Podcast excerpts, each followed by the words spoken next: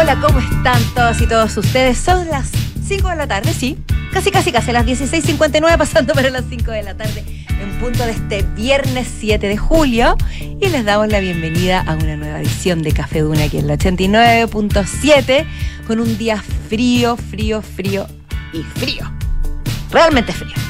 Según la Dirección Meteorológica de Chile tenemos en estos momentos 11,5 grados y la humedad asciende a 74%. Dicho esto, que no hay nada mucho que podamos hacer al respecto más que abrigarnos, saludo a mi querido Polo Ramírez. ¿Cómo estás? Polo Ramírez, bien, aquí estamos, sobrevivimos una nueva semana. Sí, pues Y con, mucha, con, con mucha satisfacción. Ah, qué bueno. Sí. Una semana de invierno, así ya con, con toda la pinta de invierno. Pese a que no encuentro que no ha hecho tanto frío. No, yo encuentro que hoy día está brutal. Hoy ¿Sí? día. Para mí, es que. Para mí, hoy. Por eso te digo, depende tanto de, de los cambios de temperatura, del lugar donde vienes, de dónde vas, de cómo estás vestido. Pero yo hoy día sentí un frío que Pero, no había sentido. pero tú venías bien abrigada. Sí, pues por eso mismo. Ah. Venía, pero no, no me veía. Ya, y aún así tenías frío.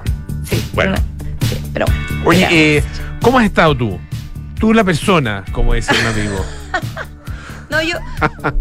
mira, digamos que hoy estoy bien. ya, qué bueno. Porque ayer es ayer. Ayer no se notó. Eh, pon- ponte derechito Me ha dado- micrófono, me ha dado por favor, dar vuelta porque- el micrófono. Sí, gracias. Ayer fue ayer, mañana no existe todavía. Y cuando llegue va a ser presente. Ah. Por ende, lo único Hay que un, hay tenemos un es el. Nicanor Parra eh, que Sí, dice algo pues. así. ¿Viste? Yo- sí, es es muy parecido a lo que tú dices. Claro, como ayer ya, ya no existe. El futuro, cuando llegue, va a ser presente. Por ende, no existe tampoco. Solo el presente. O sea, claro. Cuando hablamos, el presente y el futuro no existe. O sea, el pasado y el futuro, solo el presente. Así que, como te digo, lo importante es que estamos bien hoy, estamos acá, con toda la energía, con muchas ganas de, de despedir la semana de la mejor forma. Y por supuesto con temas entretenidísimos, que, que eso es, es la- una constante de nuestro programa, por supuesto. Así es. Eso. Oye, quiero, quiero mandar un saludo y, Mira, y aquí- recordarnos. Aquí, ah, aquí, perdón. Sí. Aquí, aquí está el, eh, es lindo el poema. ah, ¿lo es lindo el poema, lo Ah, ya, ya, ya, ya. Dale. A ver, Eh, se llama Último Brindis. Dice, Ya, lo, que- lo sí. queramos o no, sí. solo tenemos tres alternativas. El ayer, el presente y el mañana. Y ni siquiera tres, porque como dice el filósofo, el ayer es ayer, nos pertenece solo en el recuerdo. A la rosa que se deshojó no se le puede sacar otro pétalo. El filósofo era yo, ojo. Estaba citando. Las cartas por jugar son solamente dos. El presente y el día de mañana. Y ni siquiera dos. Porque es un hecho bien establecido que el presente no existe, sino en la medida en que se hace pasado y ya pasó, como la juventud. En resumidas cuentas, solo nos va quedando el mañana. Yo levanto mi copa por ese día que no llega nunca, pero que es lo único de lo que realmente disponemos. ¡Qué maravilla! Que cuando llegue ya no va a ser mañana, va a ser presente. Oye, una vez quedé tan ¿Viste? frustrado porque eh, se hizo, eh, estaba en la universidad y, y se hizo una competencia, pero era- la tenían que hacer los novatos, pero yo, yo estaba como en cuarto, ponte tú, y era muy fanático de Nicanor Parra. Entonces había que hacer unas presentaciones. Eh, entonces, eh, junto con un amigo, le hicimos la presentación, qué sé yo, o sea, le, le- le sugerimos una presentación sobre Nicanor Parra, entonces yo tomé puras frases, Sí. puros versos de Nicanor Parra Ah, y lo fui, lo fui hilando hasta que se convirtieron, hasta que lleg- llegaron a tener un cierto sentido. O sea, a reciclaste a Nicanor Parra. reciclamos a Pues no Nicanor mejor digamos reinventaste. no, no, que, bonito. eh, fue, Pero- como un, fue como un, un patchwork de Nicanor Parra. ¿Ah? Un homenaje. Uno, uno- ah, homenaje absolutamente, Obviamente. homenaje absolutamente. Bueno, y llegó el momento en que había que hacer la presentación, aula magna, no, no, ahí no teníamos la aula, pero era, era el lugar más, más grande, digamos, que había ahí en, el- en la universidad. Y eh, lo leyó tan mal este gallo. Ay, Pero lo sí, leyó ahí horrible. está todo. Hor- ahí estaba todo. Ay, sí. Lo leyó tan mal Lo mató, ma- ma- no, básicamente. No, lo mató. Yo, yo, eh, llevaba tres versos y decía, no, este gallo lo quiero matar. Horrible fue. No fue pésimo. po. Qué importante No es la oratoria, Sí, pues. la forma en que tú narras. Hay que saber elegir al orador. No hay que confiarse en el contenido. Que es de un novato, ese es el problema que de, de tener que trabajar con novatos. No, no. Ay, Todos- la- ella, novata. Todos fuimos novatos alguna vez. Sí, ese es el problema, que sí, para, para dejar de ser novatos, lo único que requeremos, requerimos o requieren es una oportunidad pasa de yo- dejar de serlo. Se me puede quedar mentalidad, pegar la mentalidad de suche. No de suche, de scout. Y en scout existen los suches. Por lo menos y en. los lobatos. La- No, pero es que lo- dentro del. den- dentro No, de, la, de, de la- lo que se llama la tropa, digamos, sí, eh, están las patrullas. sí. Y dentro de la patrulla hay una jerarquía. Esto es muy perno, pero es, pero es, pero es una. Oye, yo también fui mucha- scout. Tiene muchas enseñanzas el, el, es- También lo fui. el escultismo. Tú fuiste full scout. Sí, fui hartos años scout. No, sí. yo poco, Pero, pero no de grande, o sea, llegué hasta mm, segundo medio, digamos. Ya. Ahí, ahí ya se terminaba nuestro, nuestra etapa de tropa, uno pasaba a otra, a otra etapa, los caminantes, ahí ya, ya- yo ya no participé. Ah, así. Entonces no fui, no fui un, un scout bailón, digamos. Ah, Eso, eso es lo que a ti te. Pero yo lo. No, no, pero- sí, no, respe- hagámoslo. sí, yo respeto el scout bailón también. Es bonito. Lo, es lo que el, el espíritu scout es lindo. Es bueno, es muy bonito. Y, y el contacto con la naturaleza, y no, tiene cosas muy bonitas. yo, yo, yo fui a dos Jamboree, me acuerdo. Oye, también fue un Sí. jamboree. Pero que fue, el, el que yo fui fue un fracaso total. ¿Por qué? ¿Por qué? Porque fue, ¿sabes dónde fue? En Peñuela. En Peñuela. Que en esa época Peñuela tenía agua. tenía Claro, eso estaba pensando. de haber Tenía tenido agua. Sí. Año. Esto ha sido año, año 82, ponte tú. Imagínate, por ahí, o año 81, sí, 82, por ahí. Eh, imagínate lo como vivo ese año, po. fenómeno del niño. Y mm, bueno, el tema es que hubo 81, puede haber sido, pero en esa época llovía mucho. Básicamente No me llovió acuerdo qué todos, estaban haciendo. todos los días. Nos llovió todos los días. Y No- hacíamos nada. Estábamos adentro de la carpa y uno salía, íbamos a una parte que le decíamos el paseo ahumada, eh, básicamente para mirar a las chiquillas, porque había, había chiquillas, nosotros éramos, yo estaba en colegio de hombres, Le era una decían cosa paseo más porque iban a mirar a las a chiquillas. chiquillas, sí. Qué Porque ternura. Era, era otro tiempo. Otro- No, no, no, eh, no, creo que el paseo ¿Por qué más o le decíamos el paseo de las palmas. Eso era el paseo de las palmas. No era paseo más. Es que era como el paseo Ah, más. porque en el Paseo de las. Palmas eh, iban al Copelia, a taquillar, ¿o ¿no? Sí, sí. Iban como a la tienda de vinilo. El Paseo de las Palmas, Al no Paseo de las Palmas. Sí, Eh, lo mostraban eso en Palomita Blanca, me acuerdo. Esto un poquito después. pero, oye, pero no es tanto después. No Diez tanto años. después. Tengo la imagen de Palomita después. Blanca como del Paseo de las Palmas Sí. viendo vinilo. No, en mi época ya no estaba el Copelia. Ya no estaba el Copelia. Pero se instaló un Max Beef, que fue la primera la primera mm, hamburguesería que hubo acá en Chile. Ah, hamburguesería de comida rápida, digamos. Pero el Copelia Sí. como que... No, Bu- Bu- Burger King fue. ¿Burger King fue antes o después de Max Beef? ¿Estás seguro, Alejandro Ruf? Ya. Oye, Bueno, pero, Pero- pero Max Beef era el que estaba ahí en el Paseo de las Palmas, ¿no? Sí, perdón, pero el Max- Copelia Max del, pas- del Paseo de las Palmas continúa ahí. Sí, pues continúa ahí. Ok. No, pero ya, pero ya no. ah, pero ya, ya no, tenía esa connotación no como tenía de esa lugar de encuentro. No era tan lugar, no. Ya. O a lo mejor era muy caro para mí, puede sido que era muy caro. Sí. Era, sí, básicamente, sí.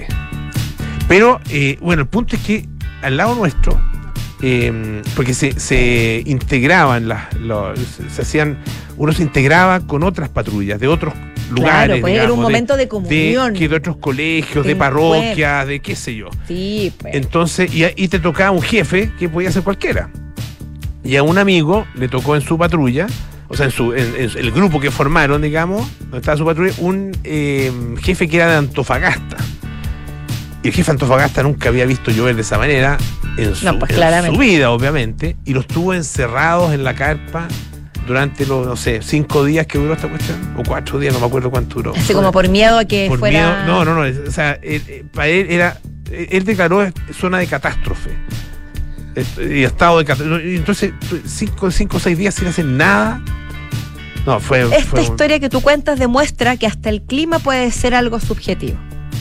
Sí, pues. Depende cómo lo enfrentes. Sí, es verdad. Porque para los que una lluvia sí es una lluviecita loca, para otros es una catástrofe. Claro, para este señor. Y tú fuiste a dos Jamboree entonces. Sí.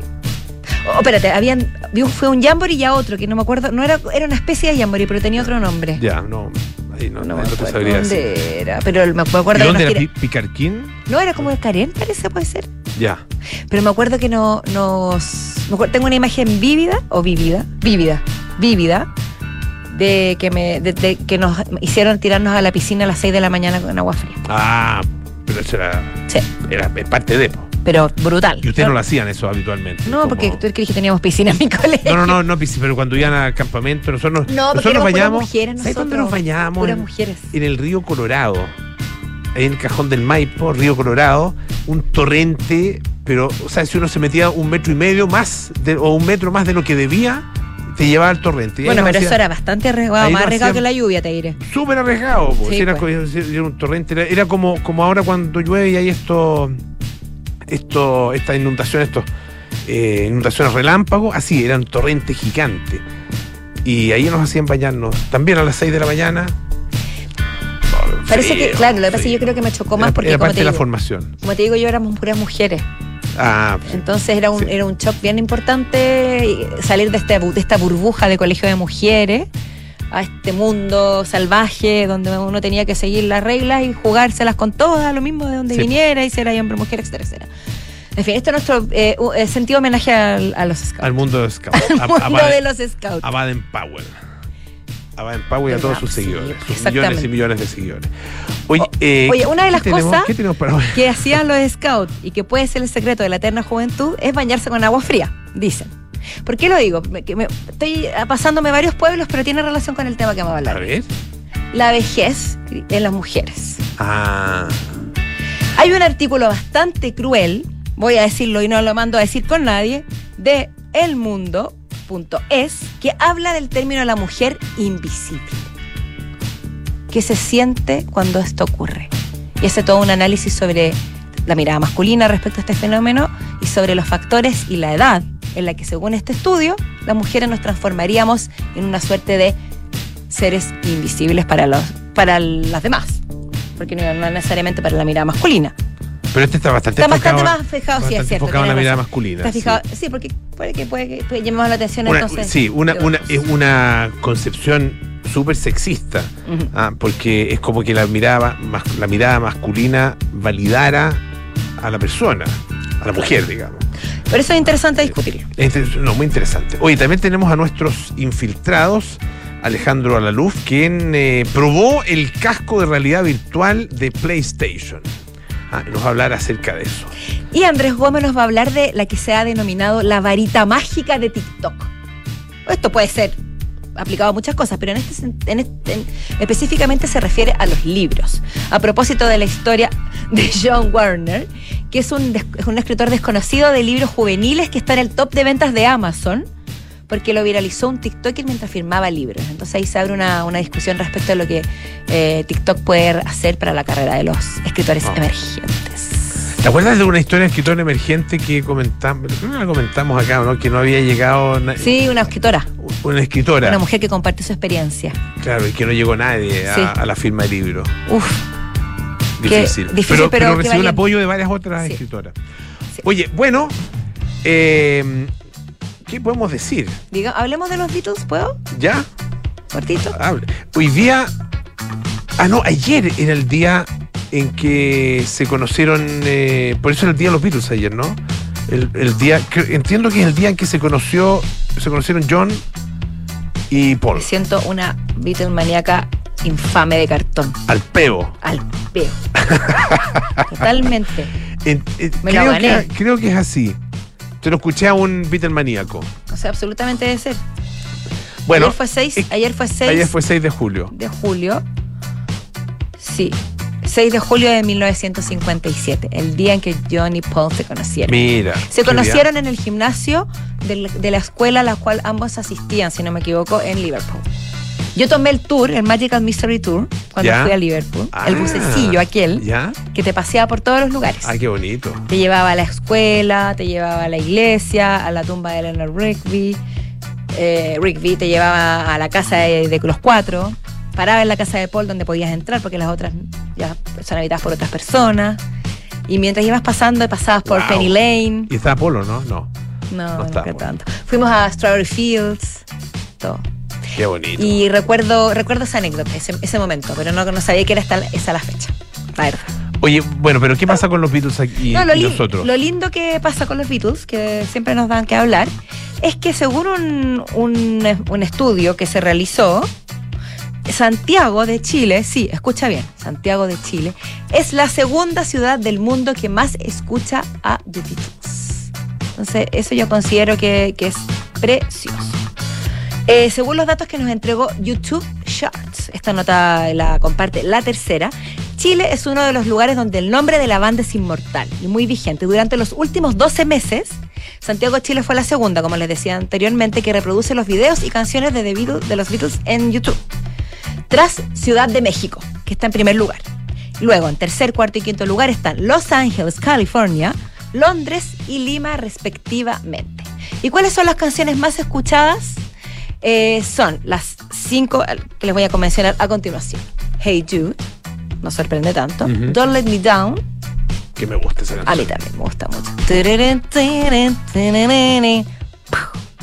Ya. Eh, Here Comes the Sun. Ya, también, linda. Le- eh, voy a dejar para el final la que, la que más me gusta. Come Together. Y Let It Be. Ah, mira. Que, volviendo a la... a ¿Y la- esa es la que más te gusta, el Little Bean? no sé si es la que más me gusta, pero me emociona muchísimo. Recuerdo en aquel bucecillo, en el Magical ¿Ya? Mystery Tour, donde probablemente el promedio de edad era como 75, no sé, como que yo, y me acuerdo que estaba- era como muy raro que hubiera gente joven. Y porque yo era bastante más joven en aquel entonces. Eh, Sigue siendo joven. gracias, quería escuchar eso. Pasamos por, por varios lugares escuchando Let It Be. Ah, mira. Entonces, Ya. es un momento muy emotivo. Y, ay, y terminaba en el The, The Cavern. Ah, perfecto. Sí, A ¿a mí ¿cuál es gusta- más la que más te gusta? A mí me gusta mucho Something. Que la toca. eh, Paul McCartney la toca y hace homenaje con ukelele, sí. Sí, es bien- es bien raro. Pero es linda la versión también. Hermosa. Es linda, sí. Es que esa canción linda. por es donde- preciosa esa canción. Ahora, mi álbum favorito, lo digo al tiro, es The White Album. Ya. Discutible para algunos, pero para mí es. Sí. Yo ahí sí que no tengo. No, no soy tan, tan conocedor. Y otras canciones más desconocidas, como de Full on the Hill, Ah, también eh, sí. Gra- eh, Bungalow Bill, no sé, Martha's, Martha My Dear, son de mis favoritas. Pero bueno, Oye, qué lindo que nuestro Chile tenga esto, muy lindo. esta, esta pasión. Fíjate que eh, hace un tiempo, un par de meses, estuve en una comida, Ujú. da lo mismo los detalles, pero, pero había eh, españoles, Eh, varios españoles. ya. Y eh, gente, o sea, no, no, no, no, podría decir que eran español común y corriente, pero españoles, básicamente. Pero Claro. eran españoles. ¿Quién los define? ¿Qué define un ¿Cómo español definir un español común y corriente? corriente? Pero eran españoles. El punto es que empezamos a conversar, bueno, sobre distintos temas y qué sé yo, y en algún minuto llegamos a hablar acerca de historia. Historia de América y la relación de, de España con América. Ah, Muy elevada tu comida, te voy, a- te voy a decir. Eh, mira, eh, hablamos de todo, ¿ah? Hablamos, No, pero una, es una, es tuvo, una momen- tuvo momentos, sí, Contundente, digamos. sí. Mira, yo te diría que tuvo momentos cafeduna ¿Ya? y tuvo momentos terapia chilense. Yo creo que nosotros Sí. con Café Duna tenemos momentos de todo. Ojo, ¿No te gustó? no. No. O sea, no es que no me gustó, pero no creo que nos defina un solo momento. Yo te diría que incluso, incluso, espérate, tuvimos un momento, en off. Ah, Sí, pues, y se están sí. No, no, no, también, no, sí, no, sí fue, una- fue interesante. Bueno, no, pero el punto es que, Nosotros también hemos tenido momentos, no, no sé si hablemos de nos, pero terapias chilenses. oye, Sí. bueno, Aire eh, fresco también. el punto es que, eh, ya se, ah, no, no, se bueno, en algún minuto apareció el concepto de la leyenda negra. Ujú. La leyenda negra de la conquista de América. Y ellos hablaban de eso. Eh, y eran muy críticos, estos españoles, todos los que estaban ahí en la mesa, a la mirada que hoy día es una mirada, yo diría, no, no sé si consensuada, pero bastante generalizada acerca de cómo fue efectivamente la conquista eh, española. Y que pones en- a los en españoles en el rol de villanos. Eh, Cada vez más. Completamente. Sí. Completamente, claro. Eh, entonces, claro, es raro. Bueno, uno- eh, eh, básicamente ignorancia mía, pero, pero en el fondo no, no, no había dado, no, no me había puesto en el lugar de los españoles en relación con esta historia. Porque no, porque uno le entrega la historia digerida y uno la, la, la, la, adopta y la absorbe y muy, muy, pocas veces la cuestiona. Es verdad, porque, bueno, porque uno, no sé, por, es por, así. por, por, básicamente por, por superficiales. Porque no somos historiadores. Eh, pero, pero básicamente por superficiales. Además, sí, somos seres bastante frívolos. Frívolo, seamos francos. Bueno, el punto es que eh, ellos, bueno, eran muy críticos a esta visión ah, y decían que, bueno, que había tenido, que había, que tenía otras características la, la conquista española. ah. Eh, y que había cosas muy positivas que habían dejado los españoles acá en, en América y qué sé yo. ¿Y cuál fue la reacción de, lo- de los presentes respecto al, en cuanto a esa, esa afirmación? No, es una conversación. Ah, ya no, fue, una, fue esa no. cosa visceral de, no, ¿qué estás diciendo? No. Si fue un exterminio, etcétera, No, no, etcétera. no había nadie que no, ya, no, más extremo en el fondo, en su postura tal vez. No sé. Que no digo que esté mal o bien, solo me, me da curiosidad. Sí. Pero bueno, Bueno, ¿pero qué, qué- qué era lo que ellos pues planteaban? básicamente por amarillismo que no, que no hubo mucha reacción, de mi parte por lo menos. No sé. No, no del partido, am- pero sino que. De la característica. de- de actitud. No, no, no. era una conversación y, y a mí yo encontré muy interesante escuchar el punto de vista de, de- el punto de vista que ellos tienen. Ah, por lo menos eso, es ese grupo. El punto es el siguiente, que hay un, eh, un historiador eh, que se llama Esteban Mira Caballos. Mira, No, no, no, no tiene nada que ver con el hipódromo. pero qué premonitorio, porque algo hay como con los caballos que nos trajeron Pero los mira españoles a América, qué es- sé yo. Ese es su apellido, o sea, son sus apellidos. Mira, Y que los hombres eran... mira por parte de padre, caballos por parte de madre. Y piensa tú que los, los- dicen que las per- los que habitaban América pensaron que el, el- el que el, el ser que llegó, que era un hombre arriba de un caballo, o sea, sí, un hombre arriba de un caballo era un ser mitológico. Sí, bueno, Eso no sé, dice. no sé, eso dice. Bueno, el punto dice que él pasó tres décadas, él es sevillano, sevillano de Sevilla, ¿ya? Eh, y pasó tres décadas investigando a esta historia, lo que llama una especie de historia a la inversa. Mira, Es decir, la vida poco conocida de los primeros indígenas que arribaron a Europa desde 1493. Em, Perdón, pregunta. ¿Llegaron traídos por los, por los europeos o llegaron a colonizar América? ¿En qué situación llegaron? Europa. Perdón, no, Europa. llegaron, no, llegados por los europeos. No, sí, pero ¿en qué situación? ¿Situación deplorable o en situación de... Mira, es que el- el- el- yo, yo no sé, lo que- el, señor que, el señor que lo ha investigado, el señor Mira Caballos, ah, eh, que en este caso miraba indígena también, Por eso digo. ah, porque, porque ese es su tema. Bueno, el punto es que eh, acá hay, él dice eh, visiones, o, o él tiene una visión muy distinta de cómo fue todo esto. ah, eh, y básicamente entrega algunos datos, por ejemplo, que dice que la gente piensa que España conquistó, colonizó y administró América, pero Claro. dice el 95% de los conquistadores eran indígenas. Eso es lo que plantea señor Mira Caballos. ¿Quién se va a creer que Francisco Pizarro con 180 hombres conquista Tahuantinsuyo? Ah, que es, que la, Mm. Inca, ¿no es cierto? O que Hernán Cortés con 508 efectivos conquista la Federación Mexica o Mexica. Claro. Eh, dice, la conquista fue pactada entre indígenas y españoles. Fue consensuada, diríamos hoy. Claro. Eh, Uy, esto- revolucionaria la... Esto es, igual es, es obviamente que es controversial, muy controversial. Cuando termina, dice, los propios indígenas se quedan como sargentos y alguaciles mayores y otros cargos. Ah, eh, y bueno, dice que en España se presentaron muchos conquistadores, a los que ya llama conquistadores indígenas, los eh, trac, trac, pues, está difícil, está trachcaltecas, trachcaltecas o traxcaltecas, por ejemplo, dice, recriminaban que Hernán no habría conseguido nada sin ellos. Y reclamaban entonces privilegios, prebendas, tierras, subtierras y títulos nobiliarios. Y los conseguían, dice. Y se llamaban a sí mismos tan conquistadores como Hernán Cortés. Está interesante una entrevista que aparece a este señor. eh, Está igual muy publicó el interesante, libro, ¿no es cierto? sí. Aparece en eh, BBC Mundo, pueden ustedes revisarla in extenso. Sí, tiene, tiene, tiene eso y mucho más. Sí, es bastante profunda, así que está. Y te, y te- y te hace cuestionarte un poco los, los roles. Abre, abre preguntas, por lo menos. Abre preguntas que. Claro, al final, más, no- allá de las no respuestas, respuesta. lo importante es inter- interrogar sobre lo que nos Respuesta dan. definitiva. Respuesta definitiva, lo que, te- No. que la respuesta no es definitiva. Exactamente. Vamos a escuchar a los Cardigans con Love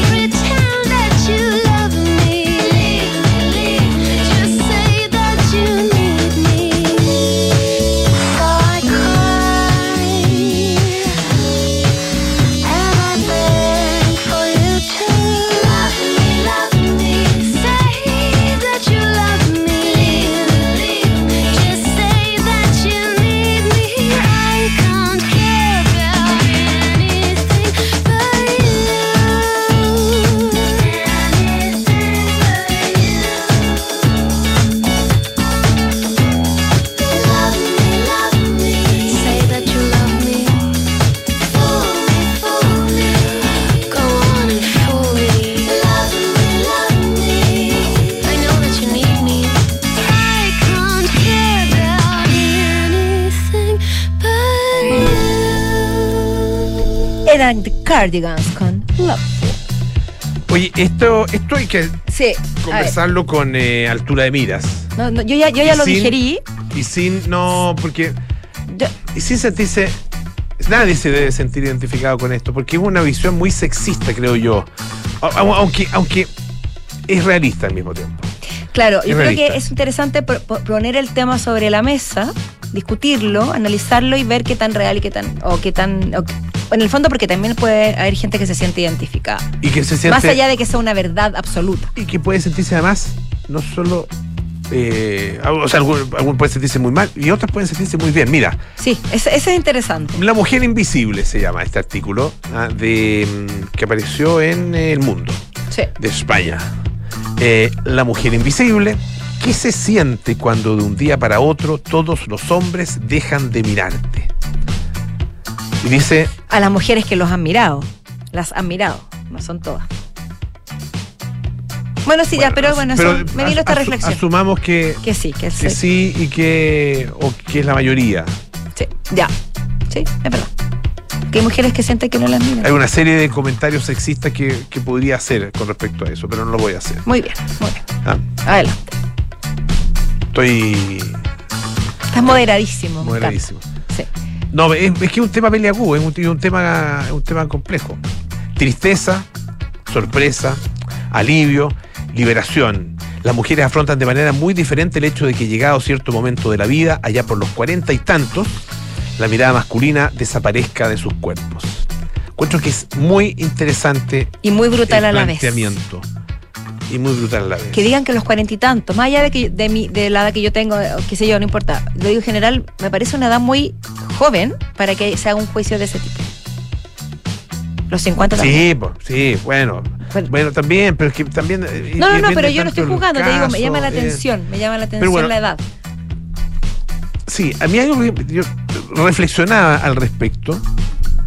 Pensaba que, claro, es. Es más bien una pregunta. ¿Es un tema para las mujeres?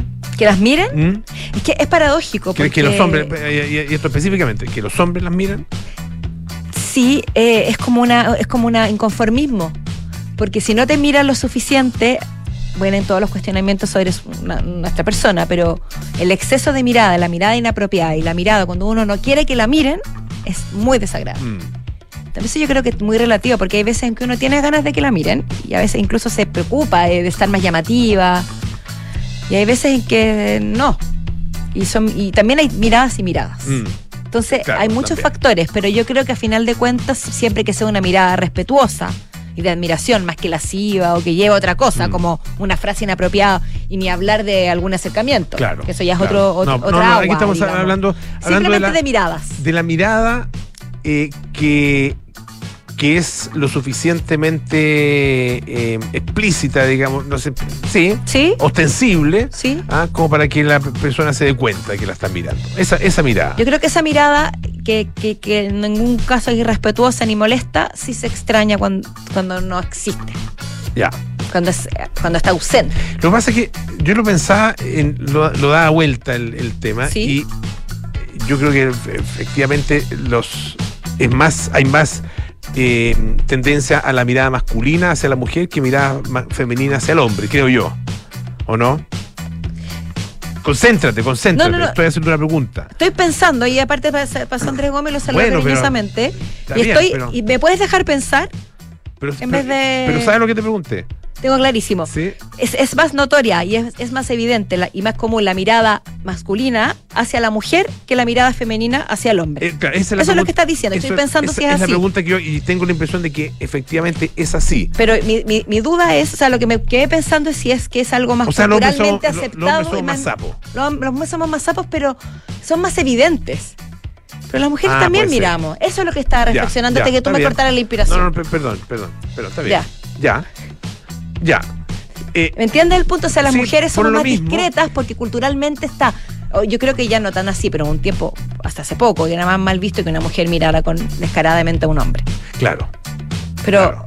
pero no es que no haya el interés. No, es que es culturalmente. lo que pasa, a lo que voy, a lo que voy es que sea de cualquier forma, sea que miran menos o lo hacen de manera más discreta, los hombres estamos menos acostumbrados y menos acostumbrados y no es, no es tema, no es tema que por lo menos, no sé, en el, espacio que yo me muevo no es tema si te miran o no te miran. Una mujer. Una, mujer. Ya, claro. Entonces no lo notarían si es que no fuera así. Claro. Lo notan menos, las mujeres lo notamos más. Ahí está el punto, tienes toda la razón. El punto es que las mujeres lo notamos porque los hombres son más evidentes. Mm, yo también creo que es así. Entonces cuando desaparece esa mirada, efectivamente, pues, claro, puede también producirse un, efecto, un efecto en la mujer que puede ser desolador en algunos casos, Ah, eh, si, es que una, si es que la persona es, muy dependiente ah, de esa validación y puede ser también un alivio tremendo para, las mujeres en otros casos. Claro, y, cortito, me gustaría decir, lo que este artículo plantea, y según un estudio, es que los, desde los 49 en adelante empieza a bajar esta tendencia. Me parece preocupante que un artículo diga que a los 49 años es el ocaso de una mujer. Cuando yo siento que incluso puede ser el apogeo. Es complicado que un artículo mencione eso. Yo, las mujeres que conozco de cuarenta y tantos, cincuenta y tantos, o sea. Por eso digo. Se sienten en la flor de la vida. A eso Se sienten muy bien, se, sienten muy libres. Porque hay una, muy consolidada emocionalmente. No quiero decir entre eh, experiencia y juventud, no, no quiero, no quiero. Te juro que lo último que quiero que pero pase todo lleva para allá. Pero lamentablemente, o sea, no lamentablemente, debo darle un punto a esa, a esa frase. Porque sí, es una mezcla entre comodidad con lo que uno es y sabiduría. Oye, vamos a la pausa. Tenemos a nuestros infiltrados ahí ansiosos por entrar al estudio. Rondándonos. Vamos a la pausa y seguimos aquí en Café 1. ¡Felicidades! Puedes escoger el premio que quieras. ¡Ay, quiero ese! No, eh, ese. No, mejor el de lado. ¡Ay, no sé cuál elegir! A veces no importa si le sigues dando vueltas, pero a la hora de invertir es mejor Scotia Fondos, que cuenta con toda la solidez y respaldo internacional que tiene Scotia, donde puedes invertir de manera fácil a través de la app o web y un grupo de coaches expertos te guiará según tu perfil de riesgo y objetivos. Toma la mejor decisión. Invierte en Scotia. Infórmese de las características esenciales de la inversión en estos fondos mutuos establecidas en sus reglamentos internos y scotiabankchile.cl. Infórmese sobre la garantía estatal de los depósitos en su banco en cmfchile.cl. Marca registrada de Bank of Nova Scotia, utilizada bajo licencia. Agente de Recursos Humanos. Tu misión es contratar de Fontana y conectar la gestión de personas con firma digital, asistencia, remuneraciones y mucho más. ¿Estás lista? Sí, estoy lista. Este mensaje cargado de eficiencia se autodestruirá en 5 segundos. No esperes más y aumenta la productividad superando todas las misiones de la gestión de personas con Defontana Recursos Humanos. Entra a defontana.com y contrátalo con un 50% de descuento en la implementación. Defontana. Pensemos digital. El siglo XXI demanda una experiencia universitaria diferente. Una que prepara a profesionales con recursos distintos a los tradicionales una que desarrolla habilidades pertinentes y una mirada amplia para crear nuevas soluciones. En suma, una formación que les permita crecer más. Universidad Adolfo Ibáñez. Crecer más. Cuando en 1998 formamos MB Inversiones, tomamos un compromiso, coinvertir en los mismos activos que recomendamos. Por eso en MB Inversiones no tenemos clientes, tenemos socios. Socios unidos por la misma pasión hacer crecer nuestro patrimonio. Socios como en un club.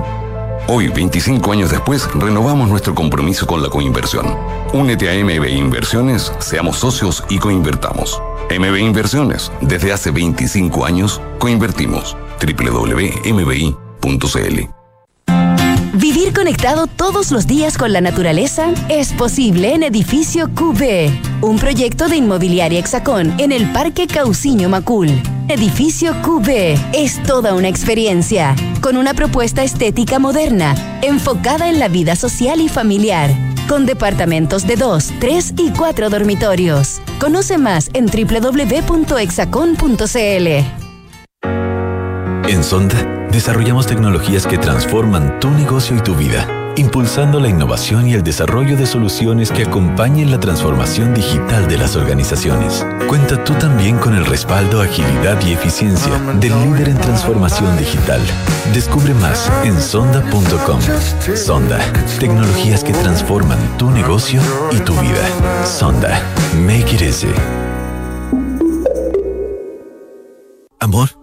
¿Crees que todo salió bien? Sí, mi amor. ¿Y sabes qué es lo que me deja más tranquila? Que sé que mi mamá hubiese querido apoyar a María Ayuda. ¿Y cómo?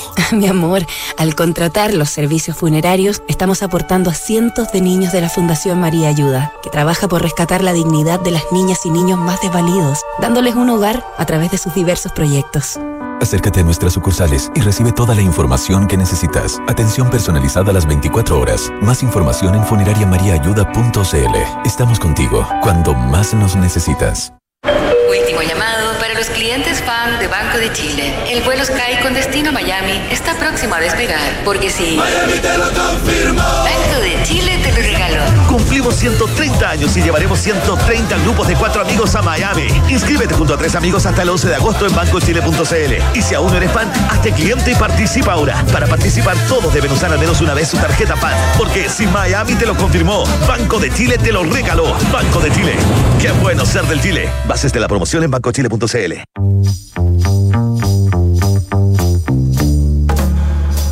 Son los infiltrados en Café Duna. Son las 5.37 de la tarde, estamos de vuelta en Café Duna con nuestros infiltrados, terminando la semana de muy buena forma con André Gómez y Alejandro Alaluz. ¿Cómo están, chicos? Muy bien.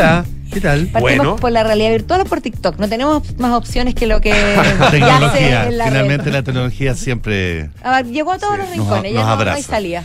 Sí, y, y eso, y eso sonó menos, menos de lo que es en realidad lo que nos van a ofrecer nuestros infiltrados. No, no, no, yo no, yo no jamás lo menospreciaría, por favor. No, no, no. Solo digo que están en el mismo espectro. No digo que alguien podría haber dicho, ah, qué fome. No, No, señores. es vertiginoso, por decirlo menos. Partamos contigo, Alejandro, que ya lo habías anunciado hace Sí. algunos días. La semana pasada les comentaba eh, algunos distintos usos que se le está dando a la realidad virtual. Yo prefiero decirle realidad virtual antes que metaverso. El metaverso para mí es un concepto que aún no existe como tal. Sí existen los mundos virtuales que se pueden generar, digamos, cualquier cosa. La semana pasada les contaba, digamos, un uso médico, ¿no es cierto? Un uso clínico de cómo la realidad virtual puede ayudar a enseñarle a especialistas, ¿no es cierto?, Eh, disciplinas médicas que de otra manera eh, no podrían enseñar porque son lugares muy remotos, etcétera.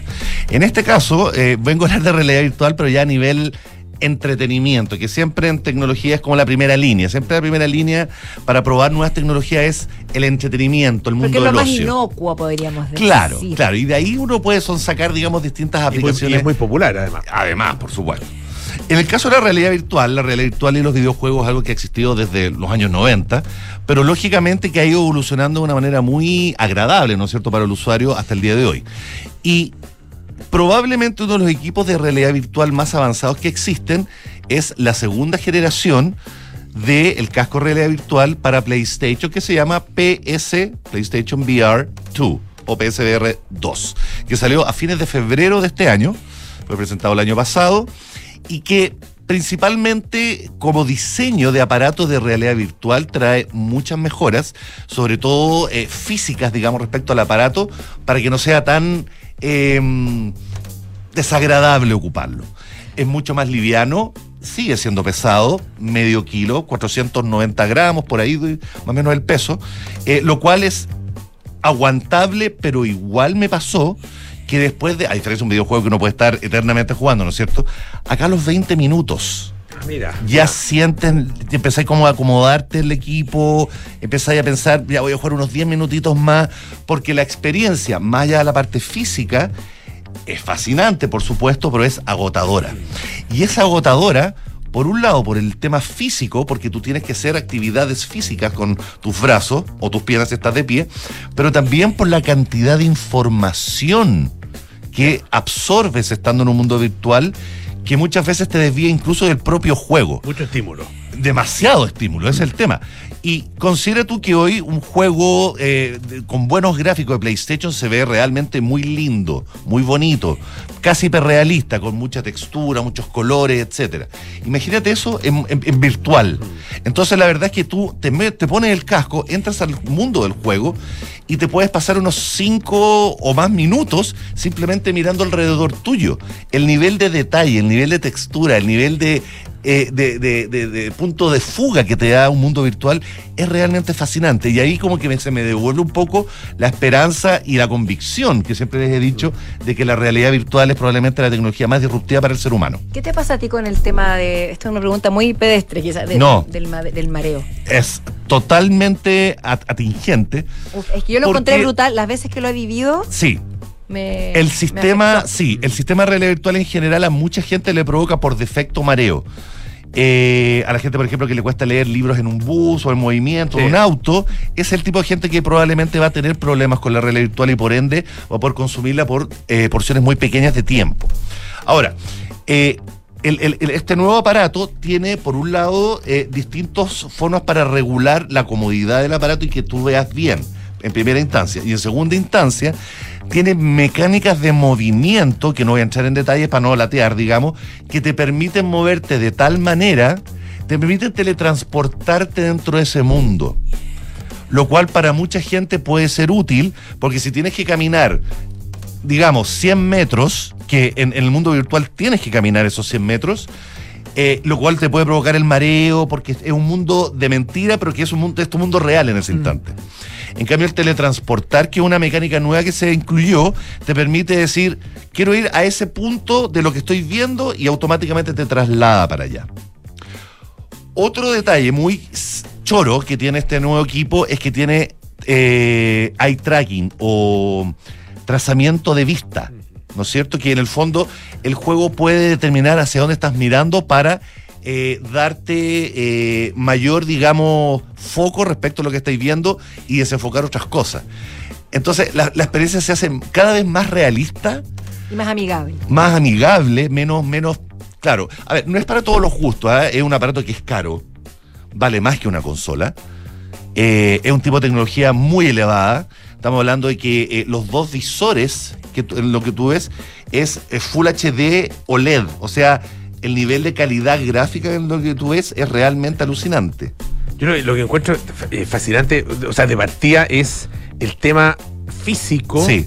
de cómo eh, con esa con esa cercanía, Sí. digamos, de, de, a la, a la- a- de la pantalla al ojo, Ajá. se logra eh, esa mm, no sé, se, se logra ver también, digo. Correcto, Ah, porque- correcto. Porque, porque es cosa que uno se ponga cualquier, cualquier cosa, ¿no es cierto?, cerca del ojo, incluso una pantalla normal cerca del ojo y no ves nada. Exacto. Ah, se lo pones Acá- acá- no ocurre. Y acá eso no es, ya de, Todo lo eso lo encuentro fascinante Sí, en términos, sí, sí, en términos de, de- de logro Qué tecnológico. buen, qué buen Absolutamente. punto, Polo Ramírez.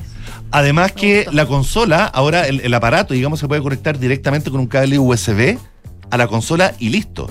Apretas un botoncito y listo. Entonces, para echarlo a andar también es muy, muy, muy sencillo. El, el, el seteo del aparato es muy entretenido. De hecho, quizás es una de las cosas que más me gustó. Porque hay una parte donde tú tienes que. El, el aparato identifica volumétricamente el espacio donde está, la habitación. Y es muy, es muy como ciencia ficción, porque te pone esos, esos como polígonos triangulares transparentes y, y- y te mapea como la, la pieza. Ya. Es súper choro eso. Entonces, toda la parte de cómo echas a andar el aparato es muy, es, es- es muy tecnológicamente muy estimulante, muy choro. Ahora, los juegos, la biblioteca de contenido que tiene el, el- aparato de realidad virtual. Hay juegos que realmente valen mucho la pena para poder entender el potencial que tiene, más allá que sean buenos juegos, y hay otros que por supuesto son más de relleno. Lo que sí les puedo decir finalmente como conclusión es que la realidad virtual para videojuegos funciona muy bien, pero sin embargo todavía no tiene esa especie de, ¿cómo decirlo? de tracción que te permite, de permeabilidad que te permite estar un buen rato conectado. Es una experiencia que es cansadora mental y físicamente, porque hay muchos juegos que te implica agarrar cosas, escalar, moverte, etcétera. Es fascinante, pero es para dosis pequeñas.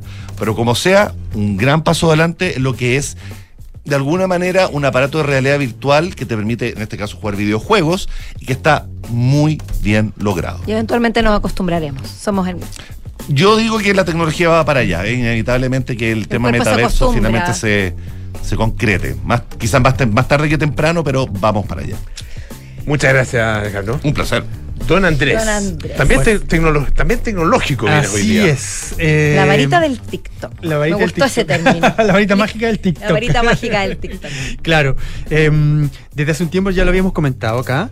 Em, habíamos hablado de qué manera eh, los videos de TikTok estaban ayudando a, a los escritores a difundir su, su libro, de qué manera la industria editorial se ha, se ha beneficiado de la, de, de la, de la plataforma. Y ahora ocurrió, em, acaba de ocurrir una, una de esas ah, de esas sorpresas, de, esa- de esas historias mágicas que, que a, veces, que a veces suceden. Am, esta es la historia de Sean Warner, es un, un ex veterano, o sea, un veterano del ejército, ex paracaidista, em, que después de. Que, que siempre quiso ser escritor, escritor. Después del- de retirarse del ejército se dedicó a, hacer, eh, a trabajar en terapia, tra- trabajó también en informática y siempre había tenido este, este deseo de convertirse en escritor eh, hasta que en un minuto ah, decidió escribir una novela que se publicó el año pasado. Eh, se publicó en noviembre del- del 2022. Es un autor de Texas. eh, la novela, la verdad, no había pasado mucho con ella. eh, pero él eh, había hecho los esfuerzos por asistir a las librerías, hacer firmas. Y estaba la semana pasada sentado en una mesa, en una librería en Texas, una pequeña librería en Texas. Fue publicado el libro por una, una editorial independiente. Eh, estaba con una ruma de libros esperando que se acercara gente a, a, comprar el libro y a pedirle que le firmara. Y en eso aparece eh, un usuario de TikTok eh, que se llama Gerard Swirgin, Swirgin, algo así. Eh, y dice que lo vio tan derrotado que decidió acercarse. Entonces encendió su cámara, le preguntó quién era, eh, qué libro estaba ofreciendo, de qué se trataba su libro, etc. Y, y le dijo que eh, iba a tratar de difundirlo a través de TikTok. Y publicó el video el día domingo. Y rápidamente se viralizó, de tal manera que el libro apareció número uno en ventas para. Esta es una novela juvenil. Para público juvenil en Amazon el día lunes. No. Qué Y- fascinante. Siguió replicándose el, el video, alcanzó, alcanzó hasta hace poco 18 millones de, de visualizaciones y pasó de ser el, el- el autor top ventas, digamos, del- del- de la semana en, ah, en la categoría juvenil a ser el autor top ventas de la semana en todas las categorías. Wow. La novela se llama Lee Howard y los fantasmas de Simon Pierce Manon. Y es la historia, como le contó él al, al, Claro, el porque video, algún gancho tiene que haber tenido. como contó el, en el video, es la historia de un adolescente que se hace amigo de un fantasma que tiene varias personalidades eh, y que ese fantasma lo va a ayudar a resolver el misterio de la muerte, el asesinato de sus padres. Ya. Eh, bueno, sí, pare- Algo de parece- Harry Potter le metió. algo, bueno, ¿O no? algo, algo, algo de, de del amor, claro, del, del, del, del héroe, ¿cierto? Que, que Algo de Batman padre, también. algo de Algo de Batman. No, Batman. sí, es, un- es una figura que Los no, solo, los arquetipos. no solo los Arquetipos. arquetipos, exactamente, los arquetipos del, de la, del héroe. Eh, como les decía, esta fue una novela que se publicó en el año 2022 y que hasta ahora no, no había tenido movimiento. Y recuerda varios casos en que TikTok ha sido una herramienta que ha mm, colaborado así decisivamente para que ciertos libros se conviertan en bestsellers. Le pasó, si ustedes se acuerdan, a una escritora que hoy eh, es un éxito mundial, que se llama Colin Hoover. Hablamos de ella en Sí. un minuto, una, una escritora que era una dueña de casa, asistente social y que le gustaba mucho escribir, escribía novela romántica y que sus libros se volvieron eh, un hito, digamos, eh, en términos de venta durante, y de popularidad durante la pandemia y gracias a TikTok. Al punto que ella, eh, ella hoy es una, de- es una de las escritoras que mm, lidera las ventas a nivel mundial en todos los géneros y lleva y, y- y tuvo la, en el caso de Colin Hoover, em, tuvo la, la hazaña, digamos, de que publica un libro y inmediatamente sus libros anteriores también los arrastra. Entonces, Ah, cuando, cuando tie- tiene, tiene, tiene su, su libro debut, su novela debut, pero logra instalar en el, en el ranking de, de libros más vendidos más de un libro. Tiene, durante el año puede tener tres o cuatro libros durante el, el- el ranking. Bueno, en este escenario, y era que no, la, la empresa dueña, la compañía dueña de TikTok, eh, decidió crear su propia editorial. Eh, y es claro, en un minuto era todo esto, oh, qué bien, las editoriales celebraban esto, hasta que se conoció, eh, que lo publicó el New York Times, que secretamente eh, ByteDance ha, ha comenzado a- los planes para, para ¿cómo se llama?, estrenar una editorial y comenzó a contactarse, digamos... TikTok es, es chino, ¿no? Así es. Así es. Es chino de, de origen. Así es. Comenzó a contactarte, contactarse secretamente con los autores que tienen muy buen rendimiento en TikTok para comiencen a publicar en la, en la editorial que van a tener. Ah, Y esto, por supuesto, que encendió también la alarma de la, de la industria tradicional, pues dicen que hasta ahora TikTok nos ha servido, ha permitido la. Pero ¿qué va a pasar cuando. cuando... TikTok sea dueño de todos los libros, de todos los autores exitosos. Claro, ¿quién, quién- quién- quién está detrás de esa? Mm. ¿Quiénes son los ¿Qué, criterios? qué- qué ahí? espacio nos va a quedar para el libros? algoritmo, la varita mágica. Por eso va a ser el El algoritmo. algoritmo, exactamente. El nuevo editor de, de estos tiempos. Ahora, eso, claro, eso pensándolo bien. Mm. Eh, O sea, pensando, Positivamente. pensándolo positivamente, pensándolo negativamente, es el Partido Comunista Chino, digamos. El monopolio, el. Claro, el, la- sí, claro, sí. Si uno- si uno- claro, o sea, no, digo- no, no- no es una acusación, eh, sino que es una, es una, eh, una intuición sí, que tiene mucha gente. No tengo pruebas, pero tampoco tengo dudas. Ah, claro. Sí, me carga esa frase, pero, pero sí, porque se usa para, muy- para demasiadas cosas. eh, Que- Así es. Pero cosas ofensivas. hay veces que es cierto. Hay veces. Sí, no sé, tiene, Que es acertada a veces. Bueno, por ahora eh. TikTok sigue funcionando. Y, y- y- y todavía no se ha comido el mundo. Todavía no se ha entero. comido el mundo. Y han ocurrido casos como este y hubo otro también en, en el verano, que cuando estábamos todos de vacaciones en febrero, que un, eh, se dio el caso de, de- de una, una hija em, que logró viralizar y convertir en bestseller la novela de su padre que había publicado el año 2012. Eh, y que permanecía ahí sin que nadie, digamos, Mira. le, le- le prestara atención, la- llegó, a, llegó a instalarla en la lista de más vendidos. Andrés Gómez, Alejandro Laluf, nuestros infiltrados de esta tarde aquí en Café Duna. Muchas gracias, muchachos. Un placer. buen fin de Decimos adiós. Encantado. Pero aquí estaremos el lunes a las 5 de la tarde en Café Una. Ahora viene Enrique Llaver con las noticias y luego Polo Ramírez, aire fresco. Chao, chao. Hasta el lunes y que tengan un excelente fin de semana. Eso.